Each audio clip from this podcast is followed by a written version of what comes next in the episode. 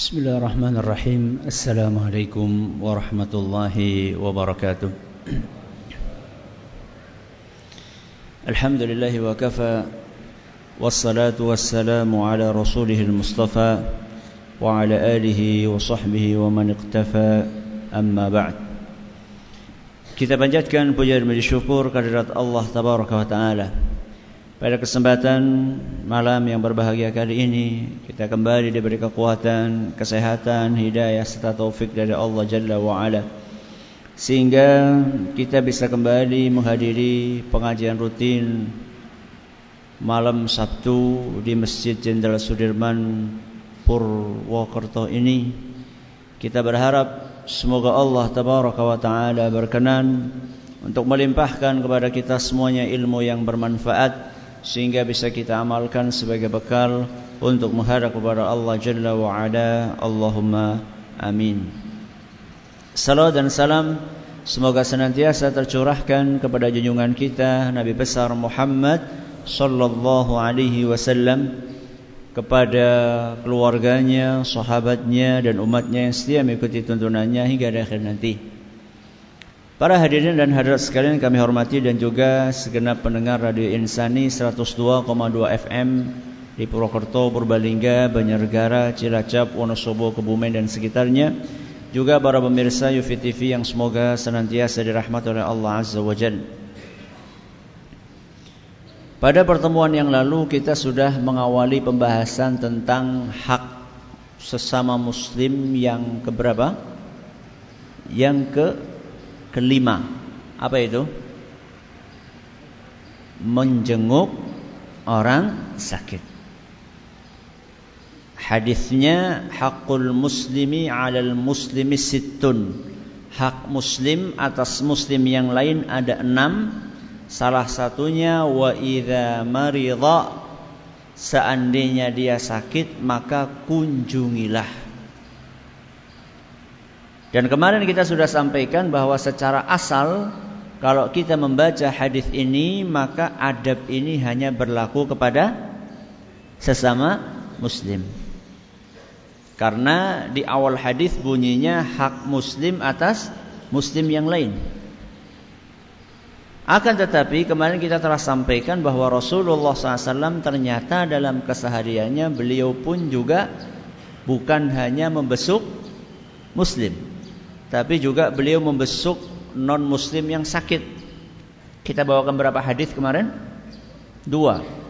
Yang pertama Rasulullah SAW membesuk bocah Yahudi. Kemudian yang kedua Rasulullah SAW membesuk pamannya sendiri Abu Talib yang musyrik. Karena itulah kemudian para ulama kita menyimpulkan bahwa hukum membesuk orang sakit dari non muslim itu boleh kalau ada apanya? Kalau ada maslahatnya. Apa kemarin maslahatnya? Bisa ngajak ke ajaran Islam ya walaupun tidak harus saat itu menyampaikan menarik hatinya terlebih dahulu atau karena adanya hak atas kita. Contohnya hak apa kemarin? Hak tetangga. Ini ringkasan apa yang kita sampaikan pada pertemuan yang lalu. Seperti yang saya janjikan kemarin bahwa di akhir kajian pada pertemuan yang lalu sebenarnya kita akan membahas satu poin yaitu sakit seperti apakah yang layak untuk dibesuk. Ya. Jadi orang yang sakit seperti apa yang diperintahkan untuk dibesuk di dalam agama kita. Apakah harus penyakit yang parah atau sekedar penyakit ringan saja pun dianjurkan untuk dijenguk. Penyakit ringan seperti apa? Panu. penyakit panu neng kantor ya ketemu.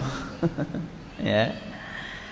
Kalau kita uh, perhatikan hadis Nabi SAW yang kita bacakan kemarin, yaitu yang ada dalam Bulughul Maram, kita akan temukan wa idza marida fa'udhu. Seandainya saudaramu itu sakit, maka jenguklah dia. Di sini Rasulullah SAW mengatakan sakit. nggak membeda-bedakan apakah itu sakit parah atau sakit ringan. Makanya dari situlah kemudian para ulama kita mengatakan bahwa penyakit apa saja kalau memang layak dikatakan sakit, ia dianjurkan untuk dijenguk. Jadi nggak perlu nunggu saudara itu sudah gagal ginjal baru dijenguk, atau sudah kanker stadium 4 baru dijenguk, ya sudah pasang ring 10 baru dijenguk. Jadi nggak harus nunggu orang itu sakitnya parah.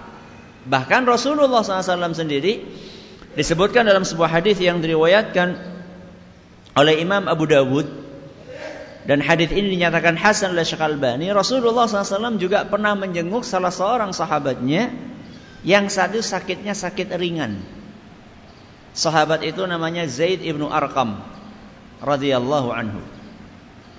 Beliau bercerita, Zaid ibnu Arqam radhiyallahu anhu bercerita, "Adani Rasulullah sallallahu alaihi wasallam min waja'in kana bi'aini."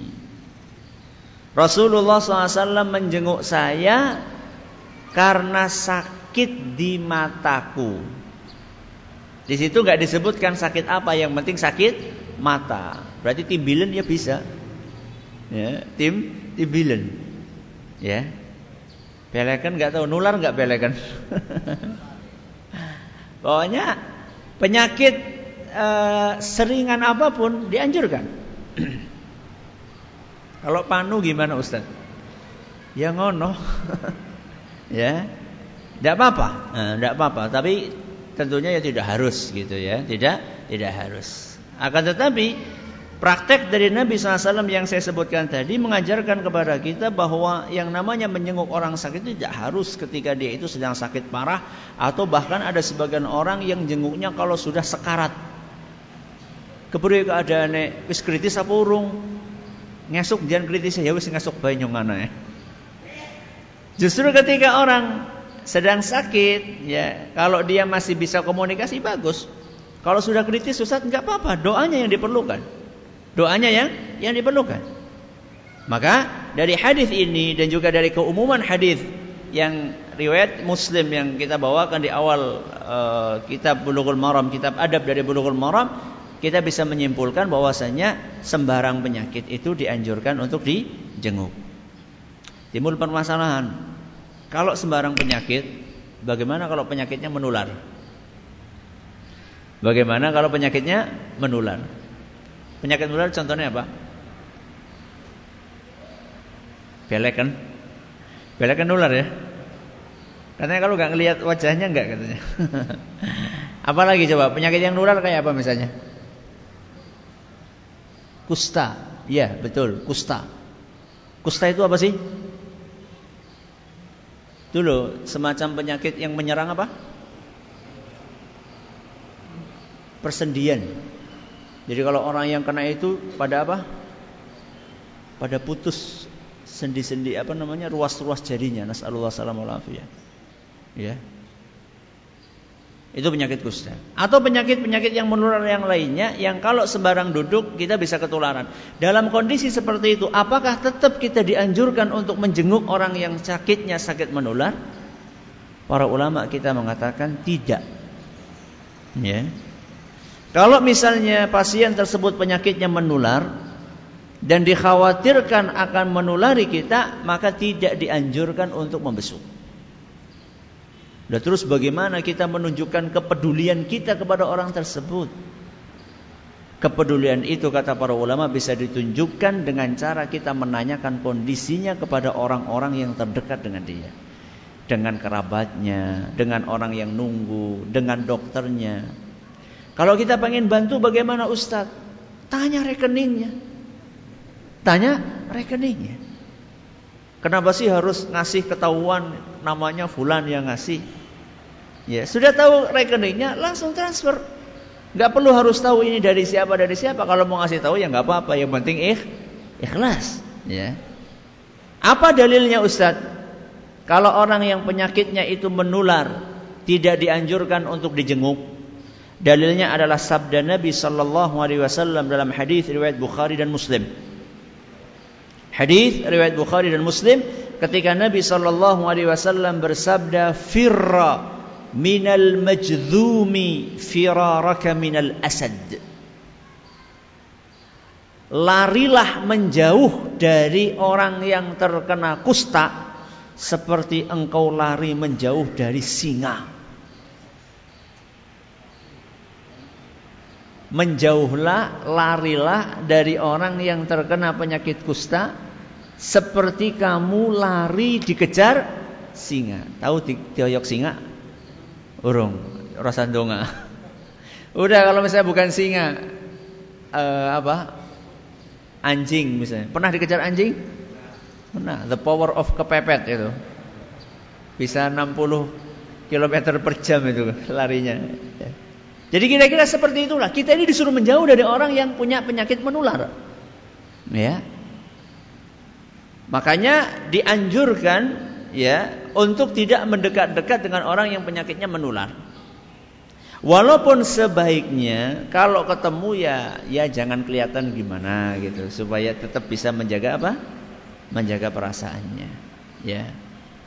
Ini dalil yang menunjukkan bahwa orang yang penyakitnya menular tidak dianjurkan untuk dijenguk. Ada dalil lain riwayat Bukhari kalau tadi Bukhari dan Muslim sabda Nabi sallallahu alaihi wasallam la yuridanna mumridun ala musihhin.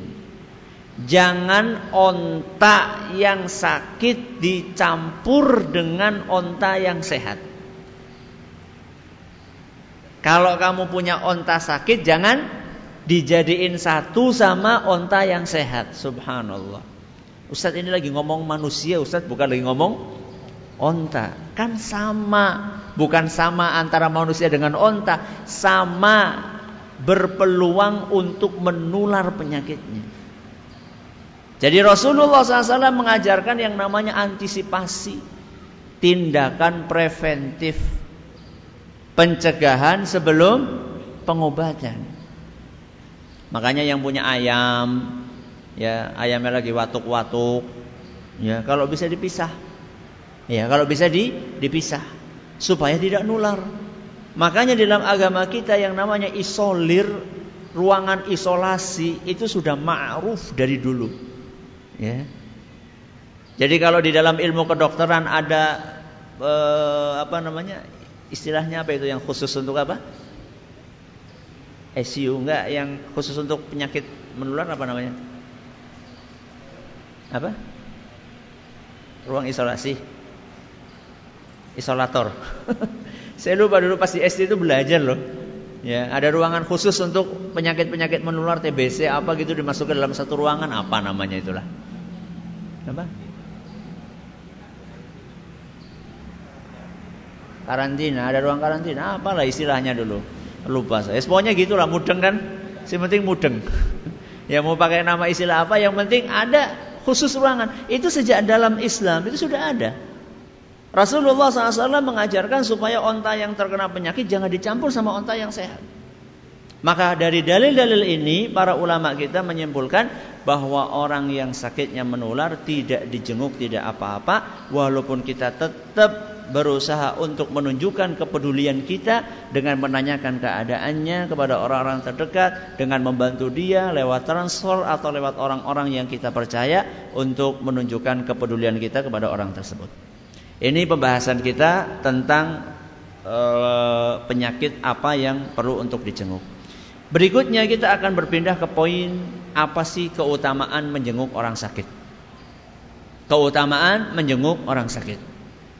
Ketika kita baca hadis-hadis Nabi SAW, kita akan temukan ternyata banyak sekali hadis-hadis Rasulullah SAW yang menjelaskan keutamaan dan pahala yang akan didapatkan oleh orang yang menjenguk orang sakit. Di hadapan saya ada sekitar lima hadis. Semoga malam hari ini kita bisa selesaikan secara ringkas. Yang pertama, bahwa orang yang menjenguk orang sakit sama dengan berkunjung ke kebun surga. Ya. Saya ulangi, orang yang mengunjungi orang sakit sama dengan orang yang berkunjung ke kebun surga. Nanti kita akan jelaskan maksudnya apa setelah kita bacakan hadisnya. Dalam hadis riwayat Muslim, Rasulullah SAW bersabda, "Man 'ada maridhan." Barang siapa yang menjenguk orang sakit, lam yazal fi khurfatil jannati hatta yarji'. Barang siapa yang menjenguk orang sakit, maka dia sama dengan berkunjung ke kebun surga sampai dia pulang. Jadi selama dia di tempatnya orang sakit tadi, maka dia berada di taman surga. Kalau kita bicara tentang taman, kebun, pikirannya apa? Buah-buahan, air, makanan gitu ya. Berarti kira-kira apa tuh penafsirannya? Ngentong-ngentong akan buah sinengkono ya gue. Wah, kita taman surga ke jeruk. Entong jeruk, jeruk apa? Gedang, Oh, kapan mana ki? Mumpung apa? Mumpung gratis iki iki ora iki malah gawe tuna ki. Bukannya menguntungkan malah merugikan, ya. Apakah itu maksudnya? Para ulama kita mengatakan bukan itu maksudnya.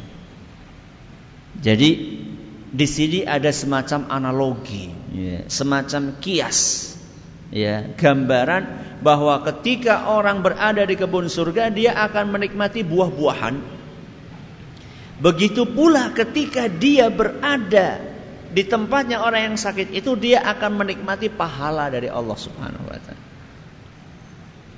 Jadi di sinilah sisi analoginya. Jadi kiasnya adalah orang yang berada di taman surga, di, eh, di, orang yang berada di taman, di kebun dia akan menikmati makanan-makanan, buah-buahan, air yang ada di situ. Begitu pula orang yang berkunjung mengunjungi orang yang sakit dia akan memanen pahala sebagaimana orang yang berkunjung ke kebun memanen buah-buahan.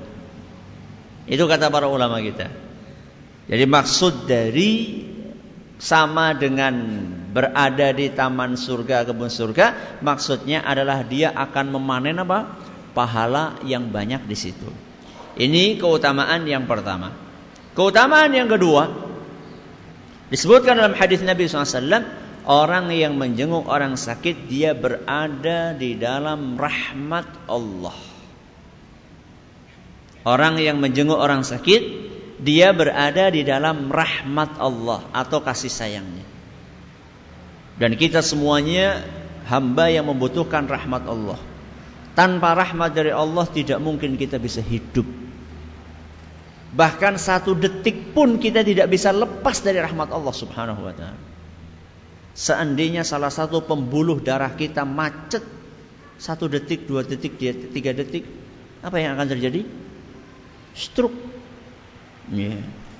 Makanya dikatakan kalau misalnya ada orang terkena gejala stroke, kalau nggak cepet-cepet dibawa ke ya dokter yang ahli katanya akan fatal akibatnya. Nah yang membuat darah itu bisa mengalir siapa kalau bukan Allah Subhanahu Wa Taala? Maka setiap detik kita butuh rahmat Allah Azza wa Jal. Bagaimana supaya rahmat Allah itu turun? Antara lain adalah dengan kita membiasakan menjenguk orang yang sakit. Makanya kemarin kita ceritakan ada apa kemarin di Saudi? Ada seorang dai, ya, ada seorang ustadz yang kerjaannya setiap hari apa? Meluangkan waktu untuk menjenguk orang sakit di mana? Di rumah sakit. Rasa angel-angel. Jadi boleh ti wong A, lho nang desaku ora ana lara lah. Rasa angel-angel. Puskesmas, rumah sakit, datangi itu. Ya. Rasulullah SAW menjelaskan man ada maridhan. Barang siapa yang membesuk orang sakit, khadha fir rahmah. Maka dia telah masuk di dalam rahmat Allah Subhanahu wa taala. Barang siapa menjenguk orang sakit, maka dia telah masuk di dalam rahmat Allah hatta idza qa'ada istaqarra fiha. Maka ketika dia duduk di situ, duduk di tempatnya orang yang sakit tersebut, maka sungguh dia telah berada di dalam rahmat Allah Azza wa Jalla. Berarti kalau misalnya kita masuk kemudian kita duduk, berarti kita sudah masuk dalam rahmat Allah Subhanahu wa taala dalam kasih sayang Allah Azza wa Jalla. Sehingga nanti kita akan jelaskan bahwa orang yang di situ akan didoakan oleh para malaikat. Karena dia berada dalam rahmat Allah sampai malaikat pun senang sama dia. Malaikat pun bangga terhadap orang-orang yang mau menjenguk orang yang sakit. Ya. Wah, berarti kalau dalam rahmat Allah sing suwe bae Ustaz nengkono. Berarti sejam. Ben rahmatnya tambah apa? Tambah akeh. Ya. Apakah seperti itu? Enggak. Nanti kita akan jelaskan pada pertemuan yang akan datang etika menjenguk orang sakit. Kapan kita lama, kapan kita sebentar. Lihat sikon. Lihat sikon. Ada sebagian orang orang paham-paham. Wis diwe tulisan neng jabak kalau menjenguk jangan lama-lama. Ya eh sih tetap suwe be. Pasien wis bolak-balik delengi jam orang metu-metu. Sing nunggoni wis dehem-dehem kawit mau ora mangkat-mangkat subhanallah. Apakah artinya ketika orang berada dalam rahmat itu berarti dia perlu dan harus berlama-lama di situ? Nanti kita akan jelaskan ketika kita membahas tentang etika menjenguk orang sakit. Ini keutamaan yang kedua. Ya. Terus kalau kita sudah keluar apa tetap dapat rahmat? Kan tadi katanya duduk di situ dapat rahmat. Kalau kita keluar bagaimana? Rasulullah SAW mengatakan faida kharaja dalam hadis riwayat lain. Ya kalau yang tadi hadis riwayat Bukhari dalam Al Adabul Mufrad dan dinyatakan sahih Syekh Al Albani. Dalam riwayat lain yang disebutkan oleh Imam Ibnu Abdul Bar dalam kitab At-Tamhid dan dinyatakan sahih oleh sebagian ahli ilmu disebutkan faida kharaja min indihi seandainya orang tadi keluar dari rumahnya orang yang sakit yang nggak mesti rumah bisa jadi di rumah sakit. Ketika dia meninggalkan tempat orang sakit tersebut, khadar rahmatu khadar rahmata hatta yarji'a ila baitihi. Dia tetap berada dalam rahmat itu sampai pulang ke rumahnya. Berarti nek besuke neng Aceh. Berarti terus itu rahmat itu apa?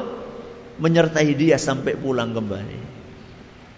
Wah, berarti ngesuk nyontok goleti wong lara nang Papua Ustaz. Yang duwe duit yang ngono. Tapi ya rasa Papua disit gue lho si tanggane sing lara ora tau dijenguk atau atau ke Papua. Ya. Ini adalah keutamaan ya kedua. Yang ketiga,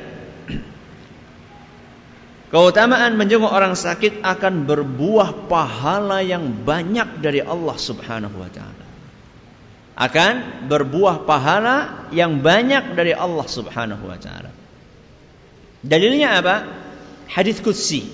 Hadis qudsi. Di dalam sahih Muslim Allah Subhanahu wa taala berfirman, "Inna Allah azza wa jalla yaqulu yaumal qiyamah." Nanti pada hari kiamat Allah Subhanahu wa taala akan berkata kepada para hambanya, Ya bena Adam maridtu falam ta'udni. Wahai anak Adam, aku sakit. Kenapa engkau tidak menjengukku? Aneh? Aneh ya? Saya ulangi. Allah pada hari kiamat akan berkata, "Wahai anak Adam, aku sakit, kenapa engkau tidak menjengukku?" Aneh? Aneh enggak? Masa Allah sakit? Ini hadis sahih. Hadis sahih. Allah berkata, "Wahai anak Adam, wahai manusia, aku sakit, kenapa engkau tidak menjengukku?" Maka dia pun menjawab, "Rabbi, kaifa a'uduka wa anta rabbul alamin?" Wahai Rabbi, bagaimana aku menjenguk kamu padahal engkau adalah Rabbul Alamin? Engkau adalah Rabb semesta alam ini, penguasa alam semesta. Bagaimana mungkin aku membesukmu? Apakah engkau sakit? Kemudian Allah Subhanahu wa taala mengatakan, "Ama alimta anna 'abdi fulanan maridha falam ta'udhu?" Bukankah engkau tahu hambaku fulan sakit, kenapa engkau tidak jenguk dia? Hambaku fulan sakit, kenapa engkau tidak jenguk dia? Ama alimta annaka law 'udtahu lawajadtani 'indahu? Apakah engkau tidak tahu seandainya engkau jenguk saudaraku itu, eh, andaikan engkau jenguk saudaramu itu niscaya engkau akan dapatkan aku di situ. Bisa dipahami ini? Berarti bukan berarti Allah sakit. Bukan berarti Allah sakit. Akan tetapi Allah ingin menjelaskan bahwa seandainya kita menjenguk orang yang sakit, maka sesungguhnya Allah akan menanti kita di situ dengan pahala yang melimpah ruah. Maka siap-siap. Nanti pada hari kiamat kita akan ditanya sama Allah Subhanahu wa taala. Tetangga kamu sakit sampai meninggal dunia, kenapa kamu gak pernah jenguk? Akan ditanya sama Allah Subhanahu wa taala. Saudaramu itu loh, mbahmu, kakakmu, adikmu sakit, kenapa tidak kamu jenguk? Siap-siap dari sekarang jawabannya. Ya. Alasannya apa kira-kira? Orang duit duit atau yang penting alasannya masuk akal. Jangan sampai alasannya ora kober. Alasannya sibuk banget. Atau alasan apa? Yang penting kumpulkan alasan yang masuk akal. Kalau nggak bisa mengumpulkan alasan, maka dari sekarang jenguk. Dari sekarang apa? Jenguk. Ustaz kalau misalnya setiap hari kita jenguk orang sakit, gimana waktu kita?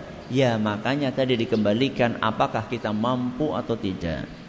Kalau memang tidak mampu, maka Allah berfirman dalam Al-Quran, La yukallifullahu nafsan illa wus'aha. Allah tidak membebani seorang kecuali sesuai dengan kemampuannya. Akan tetapi masa tangga mburi rumah mulai larang nganti mati orang ngerti kecuali wis makan. Oh, engane kayak lara ya. Nanti setahun orang ngerti iku ya kebangetan. Ya. Maka ini adalah keutamaan yang keberapa? Keutamaan yang ketiga akan mendapatkan curahan pahala. Keutamaan yang keempat yang disebutkan oleh Rasul Shallallahu Alaihi Wasallam akan didoakan oleh puluhan ribu malaikat. Jadi orang yang menjenguk orang sakit akan didoakan oleh puluhan ribu malaikat. Gesing biasanya pada jaluk tonga ya yang biasanya minta didoakan sama ustaz, sama kiai, sama mubalik, ya boleh, tidak apa-apa. Akan tetapi kalau pengen didoakan sama makhluk yang lebih suci, ini lakukan ini. Ustadz, kiai, mubalik, dai, ya itu orang baik, tapi punya dosa enggak? Punya dosa. Malaikat punya dosa enggak? Minta didoakan malaikat gratis enggak? Orang bayar. Nek menggone kiai ini, menggone ustate, kadang-kadang nak orang gawa canggih kan orang kepenak, ya, nggak bayar ini, nggak bayar, ya. Mari kita dengarkan hadis Nabi SAW. Beliau SAW bersabda, Man ata akhahul muslim aidan masya fi kharafatil jannati hatta yajlis. Barang siapa yang mendatangi saudaranya muslim yang sang, yang sakit untuk menjenguknya, maka dia berjalan di atas kebun surga sampai dia duduk. Berarti ini tambahan buat yang tadi. Jadi sejak kita keluar dari rumah kita sudah melewati taman surga. Berarti sejak kita keluar sudah dapat pahala. Baru niat keluar dari rumah, entah itu sampai atau tidak, yang penting sudah dapat pahala kita sudah berjalan di taman surga. Apalagi sampai duduk di situ, apalagi sampai pulang kembali. Fa'idha jalasa ghamarathur rahmah. Seandainya dia duduk di situ, maka akan diliputi rahmat dari Allah Azza wa Jalla.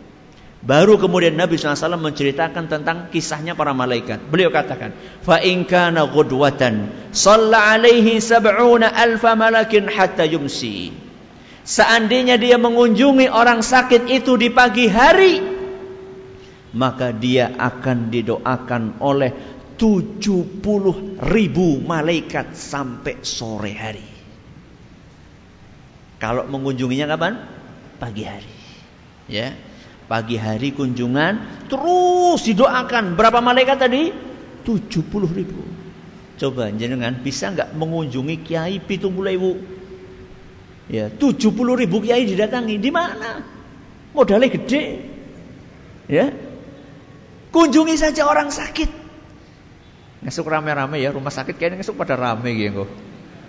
Ya, biasanya sepi ya. Ki ada apa ki rombongan Kang Jensut ya? Nembe ngaji mau bengi. Baru ngaji tadi malam kita. Pengen dapat doanya berapa tadi? 70 ribu malaikat. Nah kalau sore-sore bagaimana? Wa in kana masa'an shalla alaihi sab'una alfa malakin hatta yusbih. Seandainya dia berkunjung di sore harinya, maka malaikat pun akan mendoakan dia 70 ribu malaikat sampai pagi lagi. Hadis riwayat Ahmad dan dinyatakan sahih oleh Syekh Al-Albani. Maka monggo, ini motivasi buat kita semua. 70 ribu malaikat mendoakan tanpa kita bayar sepeser pun. Dan kira-kira doanya malaikat mustajab apa ora? Duh malaikat kok Malaikat dibandingkan sama manusia, manusia banyak dosa. Semakin suci seseorang, peluang dikabulkan doanya semakin besar. Ya. Semakin suci seseorang, peluang doanya semakin peluang doa doa dia untuk dikabulkan semakin besar. Ya. Doa apa Ustaz? Macam-macam. Di dalam beberapa riwayat disebutkan bahwa Allah eh, bahwa para malaikat itu akan memohonkan ampun kepada orang tadi. Mendoakan supaya ya Allah si fulan ampunilah fulan, ampunilah fulan. Makanya yang banyak dosa ini ya, ya banyak banyak dosa. Coba kunjungi orang sakit. Doakan. Nanti akan didoakan sama malaikat. 70 ribu malaikat sekaligus akan mendoakan. Itu tadi bicara tentang pagi sama sore. Kalau siang-siang gimana Ustaz kira-kira? Apa separone apa kepriwe wah saya nggak tahu itu kalau itu. Ya yang jelas di situ e, menggambarkan betapa banyaknya malaikat yang mendoakan akan tetapi bukan wallahu alam bukan berarti bahwa tidak boleh menjenguk selain pagi dan petang. Tapi kok anehnya jam besuk gitu ya? Jam besuk jam berapa? Jam 11 ya. Jam 11 sampai jam 2. Berarti awan-awan malah. Sore ada kok jam 4 ya. Jam 4 ya. Ya kayaknya beda-beda lah antara satu rumah sakit dan rumah sakit yang lain. Intinya adalah kalau orang menjenguk orang sakit itu akan didoakan oleh berapa malaikat tadi? 70 ribu malaikat. Keutamaan yang terakhir yang kelima bahwa orang yang menjenguk orang sakit dijanjikan surga. Apa? Dijanjikan surga. Inilah cita-cita tertinggi setiap muslim yaitu pengen masuk surga. Rasulullah sallallahu alaihi wasallam bersabda, "Man 'ada maridan aw zara akhan lahu fillah." Barang siapa yang mengunjungi orang sakit, membesuk orang sakit atau berkunjung ke rumah saudaranya karena Allah. Ya sing angel ge. Karena apa? Allah. Biasanya kalau kita ngendong ke tempat tetangga karena apa? Ngaku. Orang kepenak. Terus butuh, butuh apa? Ngutang. Nah. Pernah nggak kita berkunjung ke saudara kita tidak ada niatan lain kepentingan dunia kecuali karena Allah? Pernah nggak? Mesti tetap pikir di situ ya. Mau esok sih nyomong di bae ya. Siji nagih hutang. Loro nyamper ngaji. Ya bagus itu nyamper ngaji ya. Termasuk itu insya Allah. Ya, nyamper orang ngaji, nggak apa-apa. Itu insya Allah karena Allah. Apalagi coba?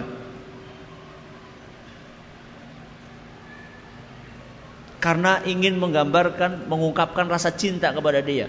Waduh, lain jenis Ustaz. Enggak, enggak, enggak. Ya, Sesama jenis. Loh, kenapa? Aduh, nanti dikira LGBT lagi.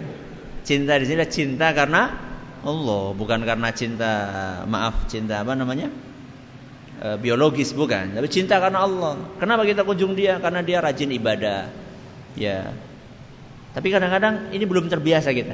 Ziarah atau berkunjung ke tempat tempat teman karena Allah itu belum terbiasa. Sehingga kadang-kadang anu orang itu datang ketika sudah bertamu sudah lama gitu.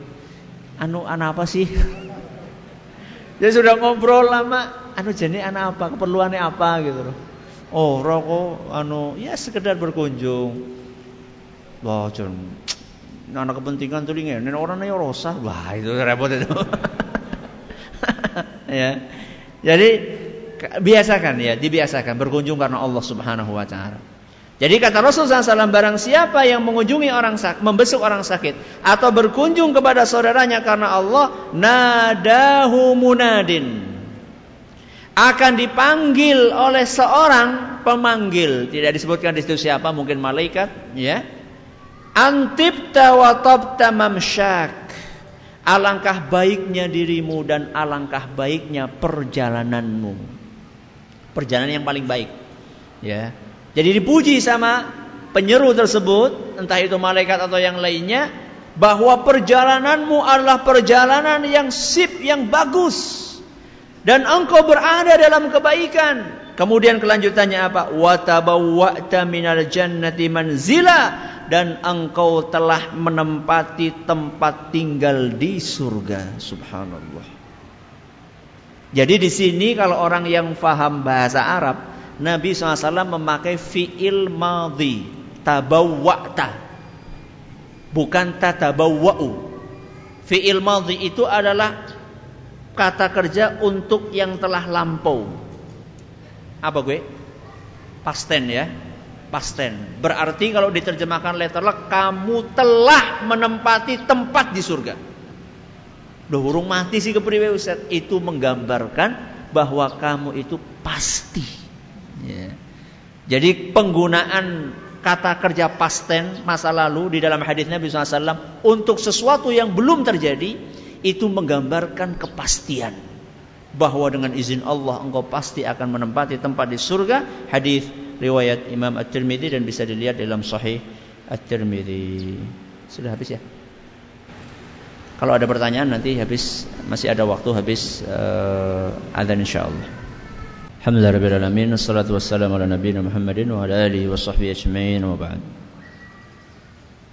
Jadi kembali tadi bahwa Nabi SAW memakai kata kerja untuk masa lampau. Ya tabawwa'ta engkau sudah menempati engkau sudah menempati tempat tinggal di surga. Jadi ini menggambarkan bahwa kepastian ya, kepastian yang akan didapatkan. Tentunya ketika dia tidak melakukan hal-hal yang menghalangi dia untuk bisa masuk surga seperti kesyirikan, kekufuran dan sebagainya. Tentunya ketika kita membaca suatu hadis perlu difahami, didudukkan dengan hadis-hadis yang lainnya. Ini beberapa keutamaan di antara keutamaan-keutamaan yang dijelaskan oleh Rasulullah SAW untuk menyenguk orang sakit. Semoga Allah semoga Allah bisa memberi hidayah kepada kita semuanya dan memotivasi kita untuk bisa mengunjungi orang yang sakit. Ada pertanyaan silakan. Waalaikumsalam warahmatullahi Ya. Hadis yang tadi disampaikan bagus. Apakah ini berlaku untuk yang menjenguk atau termasuk yang menunggui? Ya. Kalau menunggui kayaknya lebih dahsyat itu. ya. Jadi insya Allah dapat sekali, ya dapat sekali. Tapi bagi orang yang sakit itu pahalanya berbeda. Pahalanya adalah pahala dia bersabar. Pahala dia bersabar di dalam mengalami sakitnya tersebut.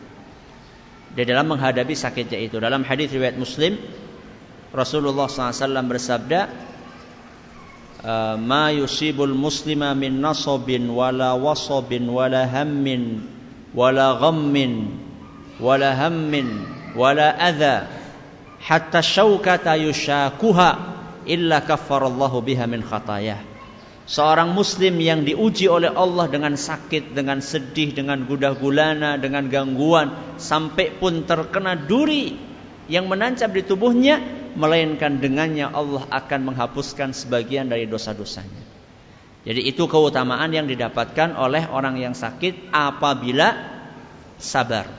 Ya, dia akan dikurangi dosa-dosanya. Makanya dahulu para ulama kita itu tidak sedikit yang seneng ketika apa? Ketika dikaruniai sakit. Ya. Karena dia tahu bahwa dengan sakit ini akan meringankan beban dosa nanti pada hari kiamat. Ya. Bahkan para ulama kita mewanti-wanti orang-orang yang banyak maksiat nggak pernah sakit waspada kata. Ya. Orang yang banyak maksiat, melanggar aturan agama, kok nggak pernah sakit? Sehat terus, sugih terus, seneng terus. Itu hati-hati. Karena bisa jadi dia sedang mengalami kondisi yang namanya istidraj. Apa? Istidraj. Istidraj itu dilulu ya. Di diulur dibiarin sama Allah.